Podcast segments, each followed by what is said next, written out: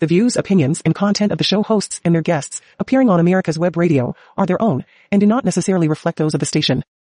You're listening to America's Web Radio on the AmericasBroadcastNetwork.com. Thank you for listening.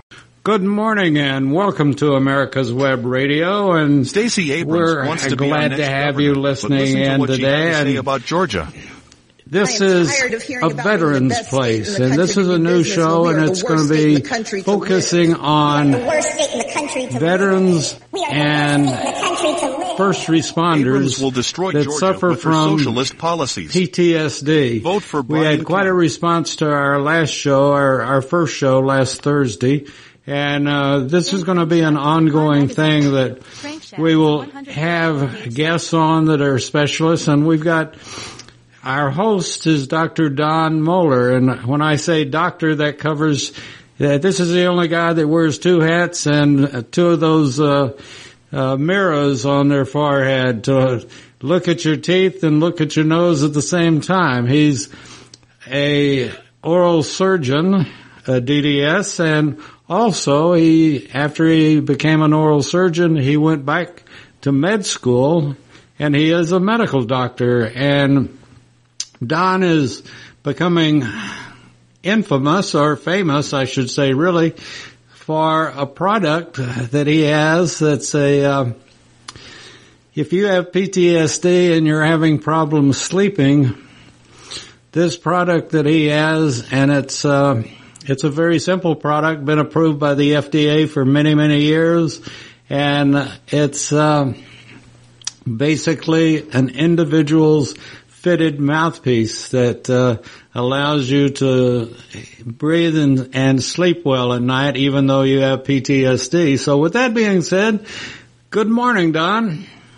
Good morning, Dave. Thanks for having me on your show. And I think Don should be there. I'm here. Dave? Good morning, Don. Hey, good morning. Thanks for having me on your show. Hello, Don. I'm here, Dave. Dave? Oh. And it seems like for some reason we have lost Don, or uh, we had him, and then I don't know where he went. Don. I'm right here. Okay, well, I tell you what, if um, we'll get him back on the line, and uh,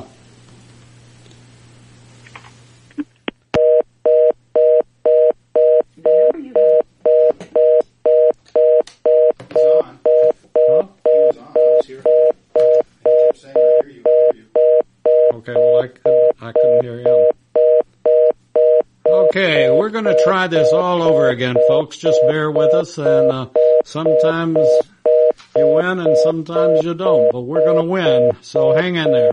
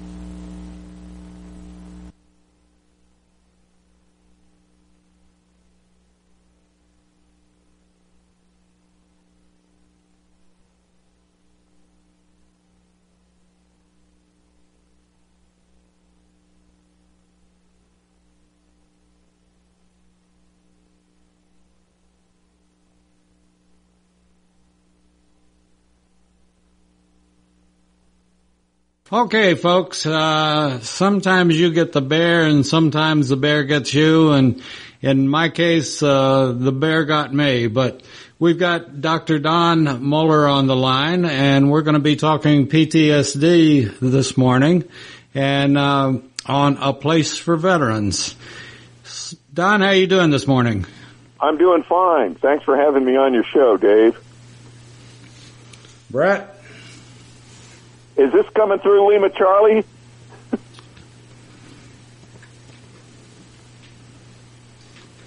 Hello. Can't hear him. Oh, Okay, Don. Uh, for some reason, I'm not getting you. Uh, Wait, wait. hmm?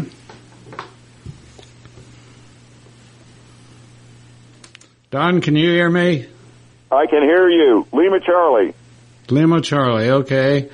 Uh, okay, uh, go ahead and say something else, would you, about PTSD? Okay, well, today I want to discuss some important things, and I'll just list them. We're going to talk to our folks about go- what is getting back to normal. We're going to talk about an analogy of a picture frame. We all have a picture of what we'd like to get back to, the old you. We're going to talk about acute versus chronic disorders. We're going to talk about high tech versus high touch. We're going to talk a little bit about the healing environment and what that involves. And we're going to talk at the end of the show both about the PTSD oral device and uh, some soft neurological signs that you, you might be having creeping into your life. Well, How's that, Dave? I think that's a boatload, so we better get started, huh? Okay.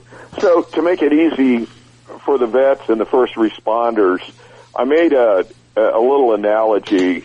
Uh, you, we all know what a picture in a frame looks like. The frame's usually made out of wood or metal, and the picture's on kind of a mat, uh, so to speak. Well, you can't distort that picture. Uh, well, PTSD, we have to look at it in a new frame because what we're going to talk about today are new, new, we'll call them technologies, but studies that show that the, there's a lot of hope for the environment. And we'll talk, we'll put this under the touchy-feely category. Now, I know most soldiers, veterans, uh, and first responders are not in the category of touchy-feely. But this, this is scientific and it's backed up. So the picture I want you to imagine is your frame is made of a rubber type material and your picture that you have in your mind of the old normal is based on a kind of a rubberized mat. Well, in PTSD, your environment, your personal attitude, your friends, uh, can can put stresses and bends on that outer frame of that picture. And what that does is that distorts the rubberized picture that that you normally look at. So, give you an example. Let's say you had a picture of Thanksgiving in your mind with your family around you, your wife holding you, your significant other, your kids, and your friends in that picture. Well, by bending the frame and P- what PTSD does, now you look at that picture and your friends have moved to the edge. Your wife has moved away from you. And I hope you get the analogy. And so we're going to talk about some of the things uh, that are very helpful in, in that have come up, and I want you to know about these in order to uh, kind of get back to normal, but realize that in, PTSD is a chronic disorder, and it has variable effects on you. So one of them uh, is, and I'll, I'll put these. There are four domains that it can affect your life. One is the internal domain. The next is the interpersonal domain. The third is the behavioral domain. And the fourth is the external domain. Now you can think of those as, as the four sides of the frame, but you have to relate to that picture every moment of every day and, and what's happening. Is that pretty clear, Dave? Yeah, even even I understand what you're saying. So it, it must be uh, fairly simplistic to understand. Yeah. So we're going to kind of move off into uh, some of these areas. Now, remember the four domains, the internal domain. This has to do with your uh, your healing and your intention. Now, now here's what really affects veterans and, and first responders. The nature of our job is to muscle through, adapt, and overcome. And that's who we are, and that's who we will always be. We ignore the little things, and we concentrate on life-saving stuff or winning the battle, adapt, and overcome. But when you're healing from PTSD, you have to start looking inward, uh, and we'll we'll talk about that. That's the internal domain. The next thing is the interpersonal domain. That's why in the picture I mentioned the friends are, are slowly moving away from you, your support group. You have to uh, be associated with healing relationships. And I've had a lot of patients I've treated, and one of the primary things, the problems they have in interpersonal relationships, the normal folks in the normal world in the old picture don't understand PTSD and they don't understand things they can't see. But the things for someone with PTSD, they're very real.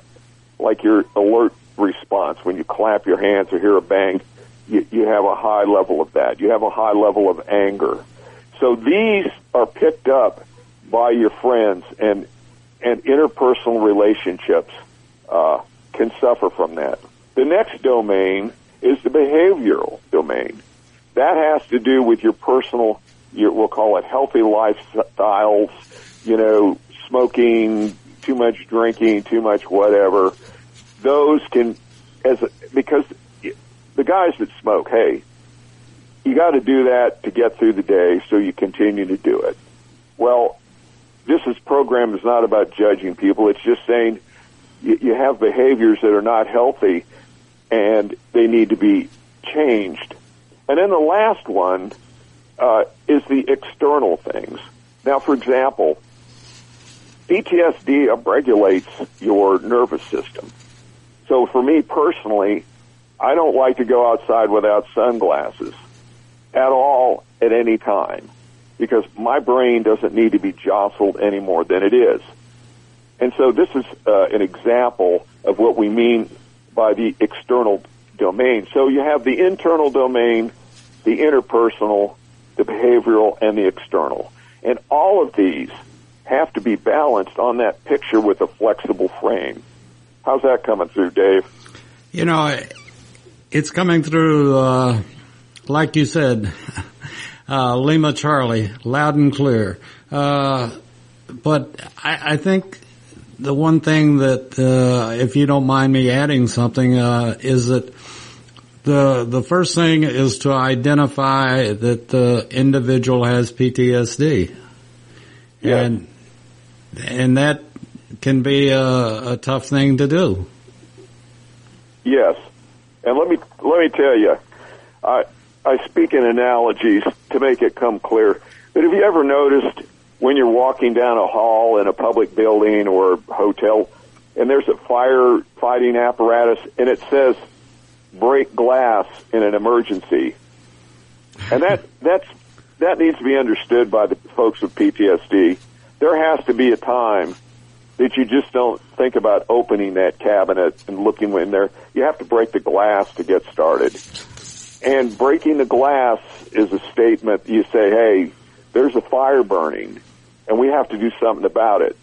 Now, there are plenty of people that walk by that and they're curious what's inside that. And that's like treatment for PTSD. But we all have to step up at one point in our life and go, I got to break the glass and get the fire extinguisher out. You can't think about it. There is that one moment that you're going to have to say, I got it. I, I have the problem and I need to do something about it. And think of it as breaking the glass. You can't keep walking by that thing. That's that's a very good analogy, and uh, I think that uh, this show is designed to to help not only the folks that have identified that they are suffering from PTSD, but to help those that you know that didn't even realize that they have it, but their behavior behavioral problems, both, uh, and I, I love the way you put it, internal, uh, interpersonal, behavioral, and uh, external. I I can see how so many people have PTSD, and you mentioned last week uh, being on the threshold of PTSD, and you know it's and as as we discussed last week as well, and I had uh, another doctor in the other day that we were talking, uh, and they came around to the to last week's show and and talking about PTSD and the tsunami effect that we're going to have in the near future because of the COVID uh, shutdowns and the COVID quote unquote crisis, and you know it has harmed a lot of people, and a lot of people will ultimately suffer from PTSD, in my opinion. That's right, Dave. And and the thing, it, and I contrast an acute injury.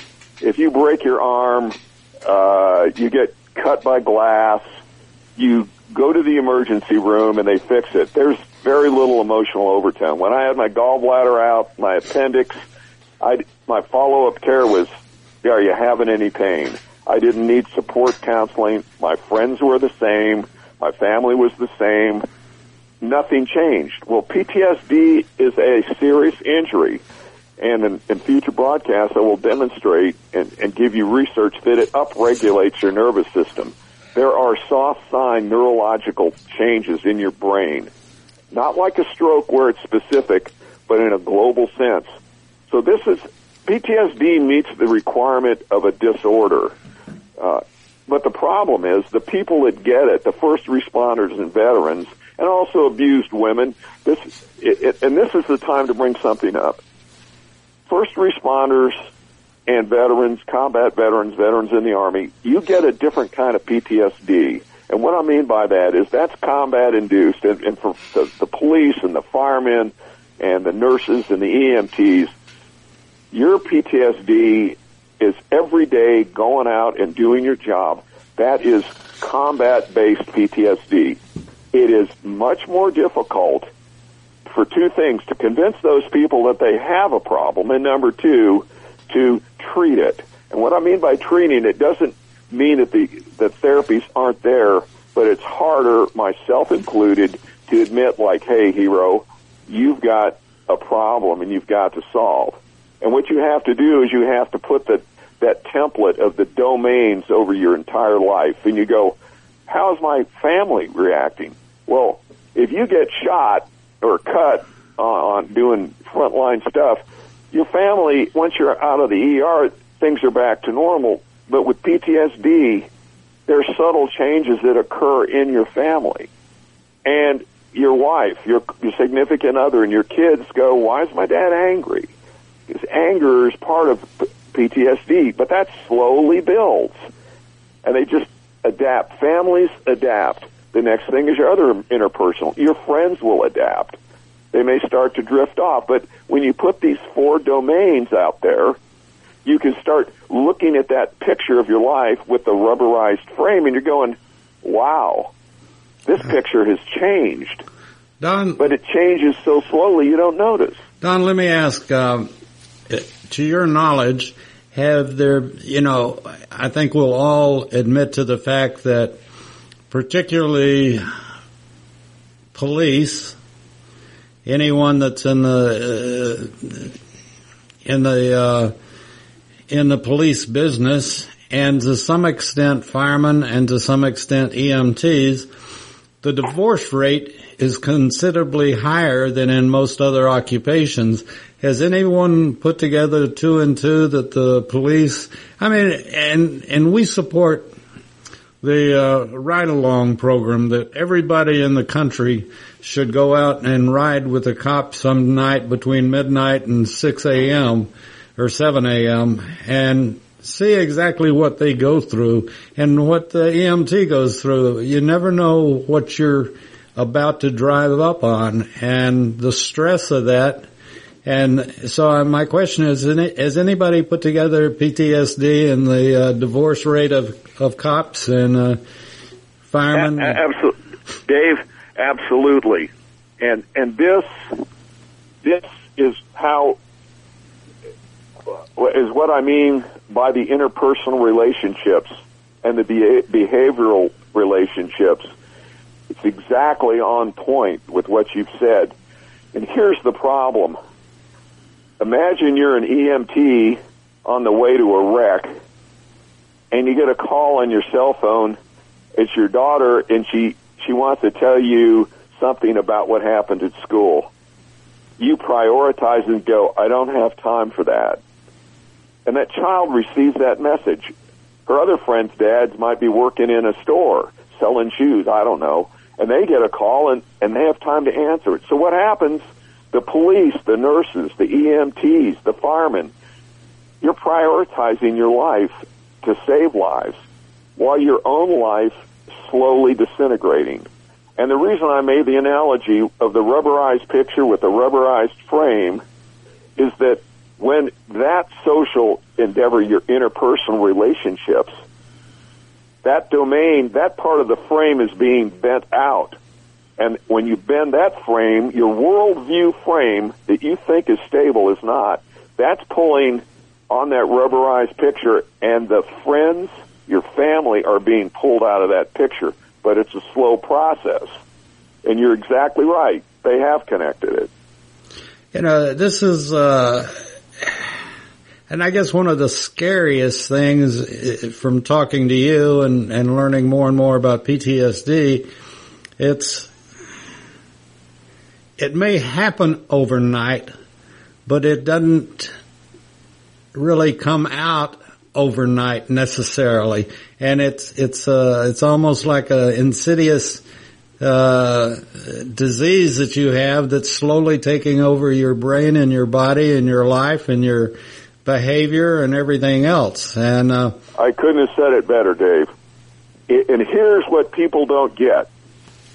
Let's take the standard PTSD from, for a civilian. They can point to that horrible time that something happened. Their car was, you know, flipped over. Somebody pulled a gun on them. Somebody raped them. They can give you that exact date. But two things they can't give you is the slow changes in their life that are affected by that. But if you put that on top of the military PTSD, and it is a different PTSD. So when you read uh, about standard, we'll call it standard PTSD in the civilian world, it is not the same. It's more closely chronic PTSD. And so what happens, you just keep going on patrol, even though, or running a convoy or doing your calls as an EMT, your brain is taking that in and slowly modifying your life because you don't know when you're going to die tomorrow. And you do that every single day when you go out and do your job, especially police. That is changing your nervous system slowly, imperceptibly, and you actually hang with people that have that same get over it and finish the job mentality, which is good. But the subtle changes in your family life, in your personal life, your hobbies, remember that frame is being distorted and, and, and Dave, you hit the nail on the head. You can have an acute remembrance like, yeah, I remember when I was in Vietnam and some really horrible things happened. I put dates on those. But the insidious, slow process can happen years and decades later. And, and that's a critical factor. And it, it's not like, it's not like you have a, a pimple on your arm that you see growing and growing and growing and finally you pop it or something like that. It's, it's in your head and you can't do anything about it. It just, and, and in many cases you don't even know that it's going on. It's just happening to in you. In most cases, you don't know. And here's why you have to put that four domain frame. When you're in traffic, somebody cuts you off, you go, what's that clown think he's doing? Well, you got to immediately put it in the frame and go, look, that part of my nature, I'm a little easier. It's easier for me to get angry. Well, that that doesn't just apply to when you're driving; it applies to your family life. you get home and your wife burned the, burned the dinner. Well, you've had a rough day at work. You look forward to eating. You miss lunch. Well, now that becomes a major issue. So you immediately go get that picture with a rubber frame and the rubber picture, and you go, hey, this anger is starting to pull that frame and distort my family's picture of the love of my kids and my wife. But by putting this domain, I'll call it template, over every activity of your life, you're going to start to see and be warned that it's about to happen. Is that kind of clear? Yeah, yeah. That if if you identify it and don't let it get to you and you pop off before you have a chance to do the analogy of the frame, you know? Yes, and here's the problem. And actually the the the, the good the healing part people and veterans, first line people, responders, we just don't have time to say, well, I'm just going to check into a therapy program for a month. You can't do that. We have to heal in place, and that's why I'm bringing up the domain. You have to you have to take that rubberized picture and kind of put it in your in your mind. And when you're when you're in a position, remember you're trying to heal from PTSD in a in a in a in an environment that's the external environment. You're trying to heal in that environment while you're still under stress. That's that's telling a guy that broke his arm here, let's say major league pitcher, you know, rip some ligaments, and he's got to go out and keep pitching. You know, again, they won't let him do it. They'll pull him off. That doesn't happen to soldiers, and it doesn't happen to EMTs, police. And so you're you're exactly right. We have to heal on the job, and that's why uh, I've got this uh, framework. You know, we ha- it's your worldview. Everything you see is and react to is put into your worldview framework. You know, And and PTSD, you think you're running around with the wooden frame and the regular oil painting. You're not. It's flexible, and it won't be that way. If you make a change on the frame, it will distort the picture. And in those four domains, you have to run everything like your personal health.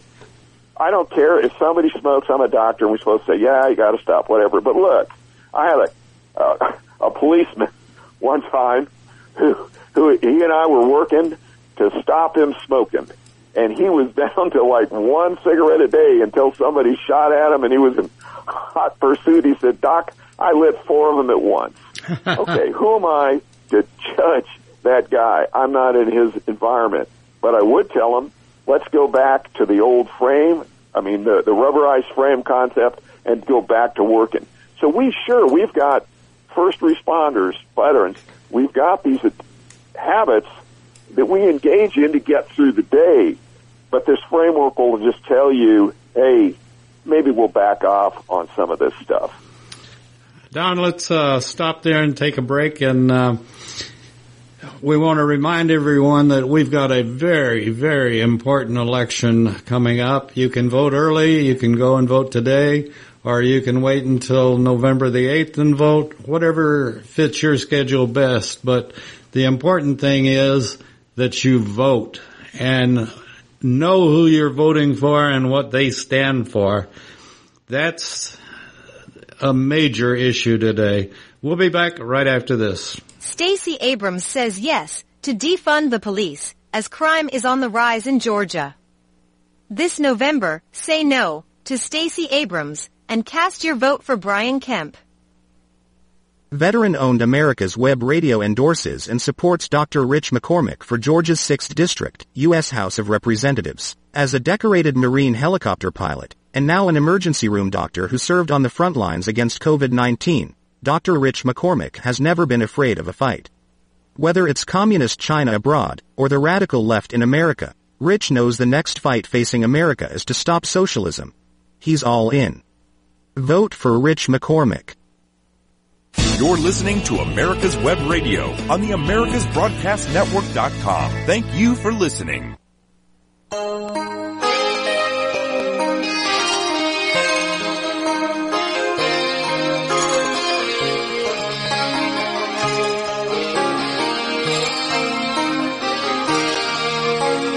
There lest I forget, sometimes send a cold wind blowing through my life. Sometimes we need the rain. And we're back on a place for veterans, and uh, we did find the music, obviously, Don. And I, before we left, I, I was just about to ask you a question, and you and I talked about it the other night.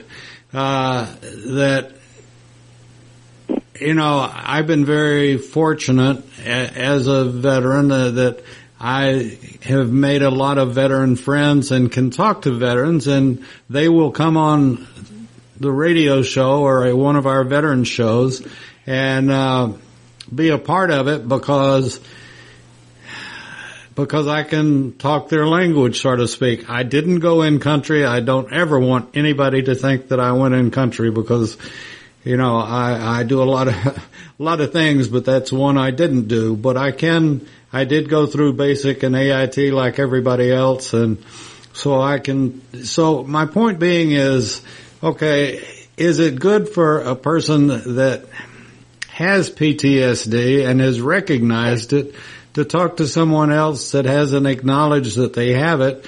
But I know that, I know for a fact that a veteran will talk to another veteran that has worn the same boots before they'll even talk to their family many times. But is is that good therapy for them, or do they need to go elsewhere? I know uh, in my situation, uh, I tried talking to uh, my uh, minister, and that was like having cold water thrown on me. So, uh, how do you what, is, talking a good therapy? I guess that's my question. Sure. And you've got basically two questions. So the first one, let me tell you kind of a formal definition. You have to have an intention for healing, and it's defined as a conscious and mindful determination to improve the health of yourself or one another. Now let me say that again if you want to talk to somebody about PTSD, you have to put them on that rubberized picture. You cannot talk to negative people. First of all, PTSD has the bad reputation that there's a low expectation that healing can take place. That's not true. And part of the reason uh, that's true uh, is is because first responders and veterans that have to go back into combat and try and heal. Well, go to a physical rehab thing and you want to see how someone with a shoulder injury rehab, they'll pretty much have a sling on say, you got to really be careful with that. So if you talk to another vet who does not have an intention of getting better, let me just put it, has that vet that you're talking to broken the glass and say break in case of fire? If they haven't made that step, that's that's the internal domain. Do not, I mean, be nice to them, but you, you're not going to get help from another veteran who has not broken the glass to get care himself. If that veteran that you're talking to is not aware of the four domains and how they affect his life, he's basically like a guy in the emergency room who smashed his hand with a with a hammer. It hurts. It hurts. It hurts. He's going to say that every time you meet him. It hurts, it hurts, it hurts. You need to sit next to somebody to go, hey, you know, I had that same injury and I used the four domains and I worked on those and I am better. So fact number one, in PTSD, you need to hang with people who have good intentions and they themselves are working on the four domains. They said, yeah, you know, I got back together with my kids and I told them what it's like to have PTSD. And I talked to my guys at work saying, man, I didn't know I was flying off the handle. Those guys are on the road to recovery. Now, now the next thing about is the spiritual aspect. Uh, that is one of the most important, and this has been documented, the most important thing, and it's hope. H-O-P-E, real simple. Hope is provided. Your spiritual uh, uh, framework. Okay, let's look at that picture. Uh, let's pretend in that picture you had a, a a little creche by a Christmas tree. Well, that picture's been distorted that your Christmas tree's bent over and the creche has kind of been pulled out of the scene, you know, the manger. Well, here's the problem. You have confronted a moral dilemma. You've had a moral injury.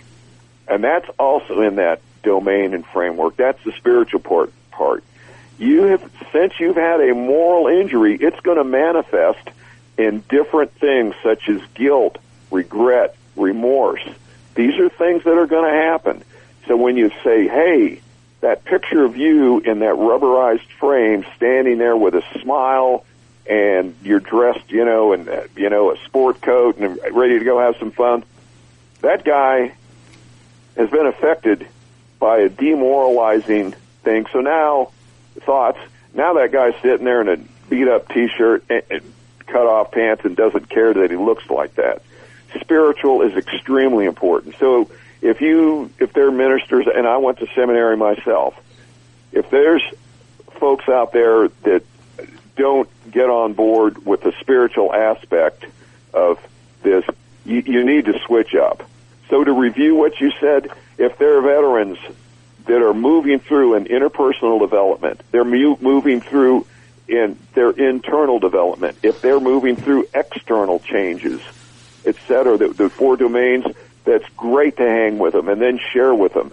But if they're veterans that just want to cry in their beer, much as I love those guys, hanging with those guys is no good. And if you hang with a minister that goes, PTSD has nothing to do with spiritual, they need, you, might gently remind your ministers, say, read Harold Koenig, uh, MD, and also there's a, a an MD who's also got a doctor of theology, Kinghorn. Read some of his things. There is there's plenty of evidence about the importance of spirituality. You know, one word that you mentioned is found, the one word is found in the Bible more than any other word, and that's hope. And the spirituality of it is that if we do nothing else on this show, Don, and it's not me, it's you, but if we can give one person that doesn't know whether they do or they don't have PTSD, but they have a problem, there is hope. And you can find it in the Bible, you can find it by listening to the show, you can find it in many other ways, but there is hope. It's not like you have to do this by yourself for the rest of your life. Right. You, Dave, that's that's critical. There is hope. There, there, and that's why I, I actually read this in one of the journals. It said high tech versus high touch. Well, everything in medicine is not run by high tech. There are all these other areas, and spirituality is definitely one of them. And there is hope. And God does not put people in a position for no reason. And I will have to say that it's not been pleasant, but I grew more spiritually as a result of PTSD than if I didn't. Because PTSD on a spiritual basis will confront you with the value of what you put a value on in your life. People take friends for granted. They take uh, interpersonal relationships.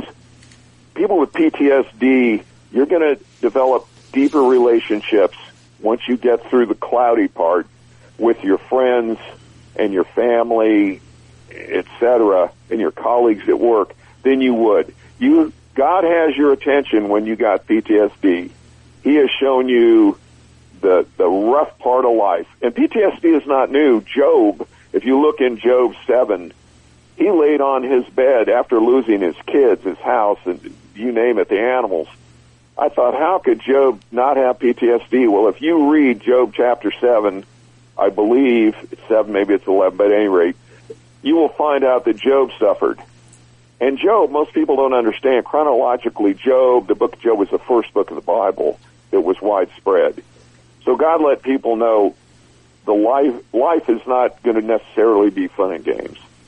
And so there is hope for people with PTSD, but it has to be in the domain, the full domain. Yes, there's counseling. Yes, there are other things that can help, but it's important to realize your picture of health is affected by how you are going to adjust your frame to adjust the rubberized picture. I'm beating that to death and I know it.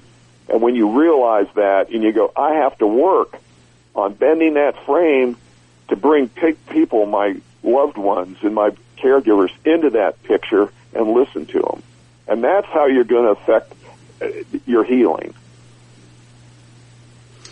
Let me let me ask this: uh, Does it help, or I assume it can help, but is there any program for this that, okay, you have PTSD, but you're the only one that recognizes it, and uh, your wife or your kids just think, well, he's hot tempered and blows off and does this or does that. Is there anyone that can go in and talk to the family before the family splits? That's a tough question, and and, and the reason is is it's kind of like uh, uh, those icebergs that that break and then finally fall off into the water, and you see thousands of tons of ice just go cascade.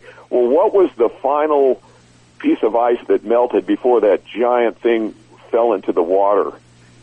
And, and that's why it's important.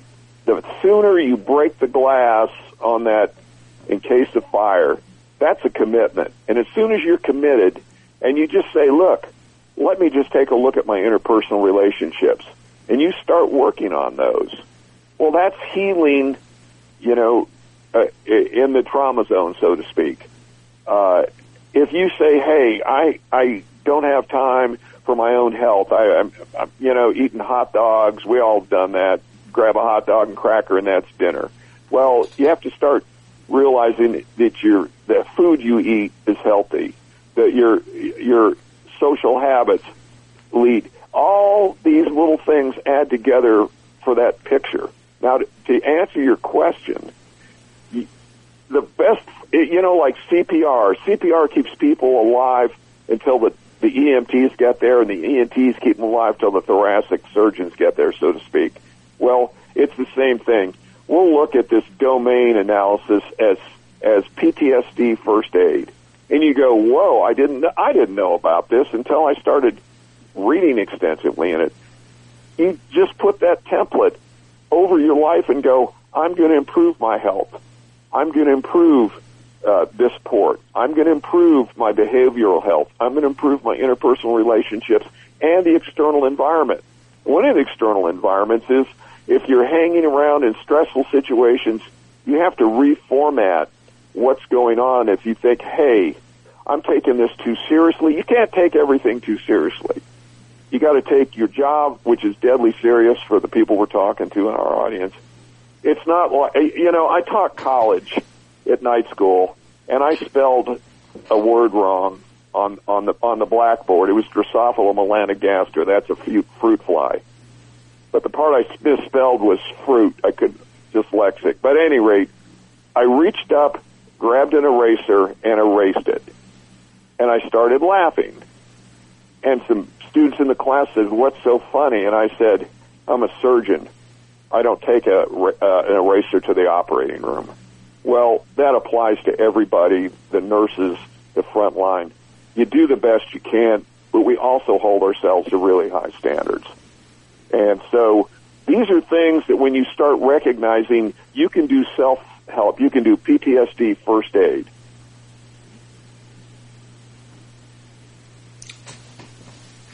Very interesting, very interesting analogy, and that uh, you know I and and it was sort of drilled into me uh, working with the company I was working for as an EMT is that your job is to get them to the hospital alive, and that's that's the first thing that you have to keep in mind when you get there to the scene whether it's a heart attack in a home or, you know, wh- whatever it happens to be, your job is to get them to the hospital and let the professionals take over. And, you know, we considered ourselves professional to a degree, but uh, we weren't doctors and we didn't pretend we were. We were to revive or sustain and get them to the hospital. And um, in many cases, we never knew, or in my case anyway, we never knew whether the uh, patient that we had picked up, be it a car wreck or a heart attack or whatever, we never knew whether they lived or died after we got them to the hospital. But if we got them to the hospital with a pulse and without traumatic breathing, then we had done our job. And uh, I think this is the thing that uh, you know we all go well, through you know, with some. CPR, uh, it, it's not for you. It, it's very strange. It's not for you. It's for for someone else because you can't do CPR on yourself. That's right. Well, if if you are aware and you're a family member listening to this program, you go, "Whoa! I didn't know that these things would happen." to my husband. I didn't know, and we're going to move, you know, briefly into the sleep problem. PTSD uh, alters your quality of your sleep, the quantity of your sleep. Uh, it the the REM and non-REM you can read about that, but when you're having nightmares, your sleep is not real refreshing. And the next thing that you can understand is that when you're back into having those nightmares, you're thrashing around in bed and your significant other, wife, kid, whatever, here's dad yelling at night and they're going, what's going on in there? Well, it scares your wife, your significant other, and they go, they don't, they can't crawl inside your head. And so part of that problem uh, that we have to confront, if you can't get a good night's sleep, you you can turn people into raging animals, and they've done it. If you just they've done these experiments, I'm sure it was Army, Special Force, whatever. How long can you keep somebody awake without getting sleep and they're not goofy? Well, the research is there. Well, what's the difference when you can't get quality sleep in them because of your nightmares? Well, PTSD is a very real disease because you can get cardiovascular disease problems. You can get endocrine problems, and the list goes on and on. Well, not only that, and I'm going to talk a little bit about soft neurological changes. A hard neurological change is like if you, uh, you know, say you're 75 or 65 and you feel a little funny and all of a sudden you can't move your left hand and arm. Well, until proven otherwise, that's a stroke. Those are hard signs. Like, how's your grip strength? You know, stick your tongue out, blah, blah, blah. Well, they're soft signs. And you cannot find soft signs that easily. But the cognitive rehabilitation that happens with PTSD is documented. Neuropsychologists can document that. Those things actually hit, actually exist. I'm working with PTSD and I work on the trigeminal nerve. That's the nerve that essentially works with chewing muscles. But I've also found out that some of the soft signs are balance, which, you know, like trying to balance and walk, station and gait. That means, can you walk? Are you as stable on your feet as you might think? Well, two things enter into this. You keep somebody awake all night and they're not going to be as stable, or PTSD elevates, we'll call it the excitement level of your brain. So these are real things that are occurring, and of the 800 veterans I've treated with my device, and I'm a maxillofacial surgeon first and, and a researcher second. But of those people, there I had one MP in my office. He was retired, and I had him do that drunk walk, you know, heel to toe, heel to toe, and this poor guy couldn't do it. And I looked at him because you know how vets joke with each other, and I said, "I'm going to have to ask you to give me your driver's license." And he reached in his pocket to give it to me, and I said, "I'm just kidding you." But see, we just keep adapting and overcome. Sometimes, if you have balance issues, that might be from PTSD, either poor sleep or uh, the, the, the PTSD itself. You know, there there's so many aspects, and I would venture to say that that at this point we, you and and other researchers that have been looking at PTSD and, and it's, it didn't just happen overnight. It's been, like you said, ever since Job and, you know, it's, it, it's an ongoing thing and, uh, they'll never, as you and I talked, there'll never be a pill to cure it and make it go away, but, uh, the research on it has been incredible and I look forward to the more and more research and and it's like anything else. This is, I guess, until really until Vietnam, uh, shell shocked or uh, battle fatigue or whatever was sort of swept under the under the dirty rug, you know. But Yes. it's nice to know that now people care and realize that PTSD can affect so many things and like we talk about with with our with our veterans and uh, our folks that are on active duty uh, you know when that person was deployed and he was the uh, center of attention of every party and did the amateur magic and everybody laughed at his jokes and and then he come he or she comes back from the deployment and there's no laughter something's happened to the laughter Yeah. And this is what can happen with you know the life of the party. And uh people have to and i'm i'm just thankful that people are recognizing it now. And there are people like you that are doing something about it. And Well, I like your uh, it, that it's it's so good that you mentioned this. And you see, it, educa- knowledge is power, and the first thing that you know is that hey, if you're a, a caregiver or married or he's your dad or your uncle, and you go, you know, he has changed, and so you start looking for his interpersonal relationships. Well, it's tough to hang with somebody so veterans gravitate.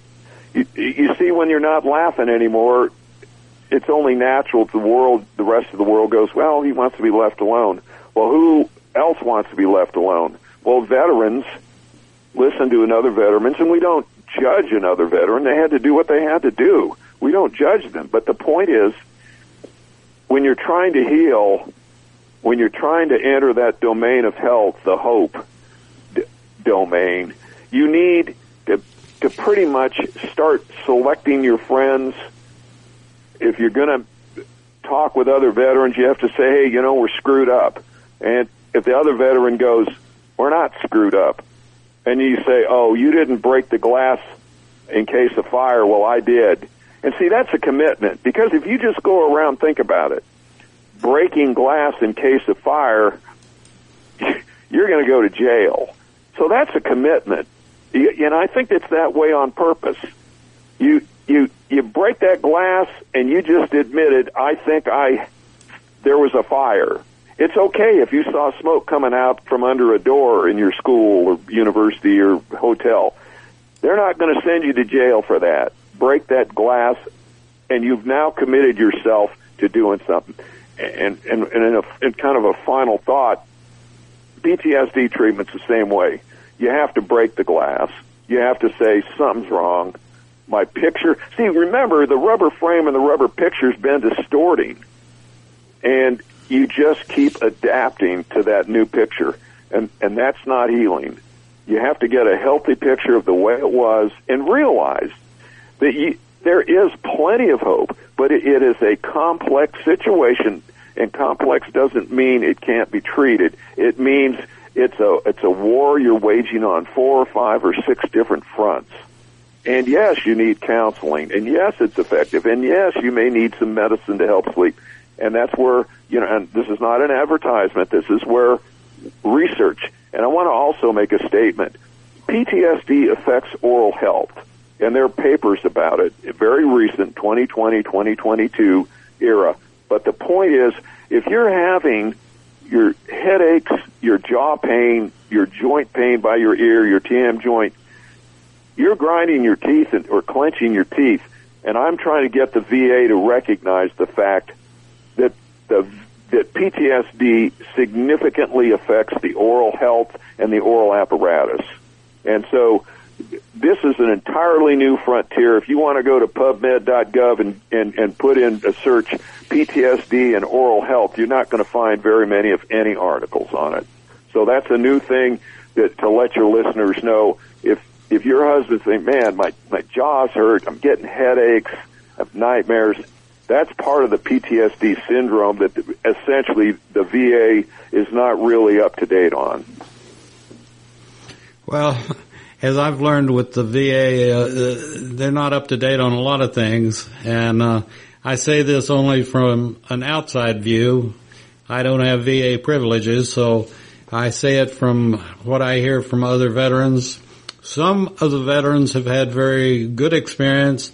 Others have had less than than good experience. That brings up another point. Anybody that's listening to this now or in the near future, if you weren't aware of this, the National Archives has been closed since March the 19th, 2020. And if you need, if you have Agent Orange and you're needing your 201 file or record showing where you were in Vietnam, you're not going to get those records because they have been hiding under the mask of COVID and they're still not open. They had a fire many years ago, now many years ago, and uh, destroyed a lot of our records, but they have rebuilt those records or had, so they say, and uh, you need to contact your congressman, your senator, or whatever, and beg them to put the heat on the National Archives to get it where veterans are dying because they can't get treatment because they can't prove where they were in Vietnam because their records are locked up and they can't get their records. So please put the pressure on anybody you can put it on to get the National Archives open again. That's, That's another thing. If, if, for example, if you read for disability purposes for the oral part, if you open your mouth so far, so many millimeters, you get this rating or so many other. I looked at that. I don't see anywhere about veterans suffering from jaw pain, joint pain, jaw joint pain, headaches. I said, where is that? And, the, and my final comment with respect to the mouth, there are folks who can get, if they're 100% disabled, they can get dental care. Why is the VA not making my device uh, for those people? How to make it is in the literature. We included the recipe on how to make it. It's not rocket science. The VA is not interested. The VA has not sent one individual, neither has the U.S. Army, to my office. I'm only eight miles from Fort Benning. They've never sent one individual to my office to see how I make them. Don, we're gonna have we're gonna have to break it off. Uh, we're okay. out of time, but uh, folks, listen to this again and put the pressure on those that need the pressure put on them. Get Don's device approved by the VA. We'll be back next week on A Place for Veterans with Dr. Don Moeller and we'll see you then. The views, opinions, and content of the show hosts and their guests appearing on America's Web Radio are their own and do not necessarily reflect those of the station. You're listening to America's Web Radio on the AmericasBroadcastNetwork.com. Thank you for listening.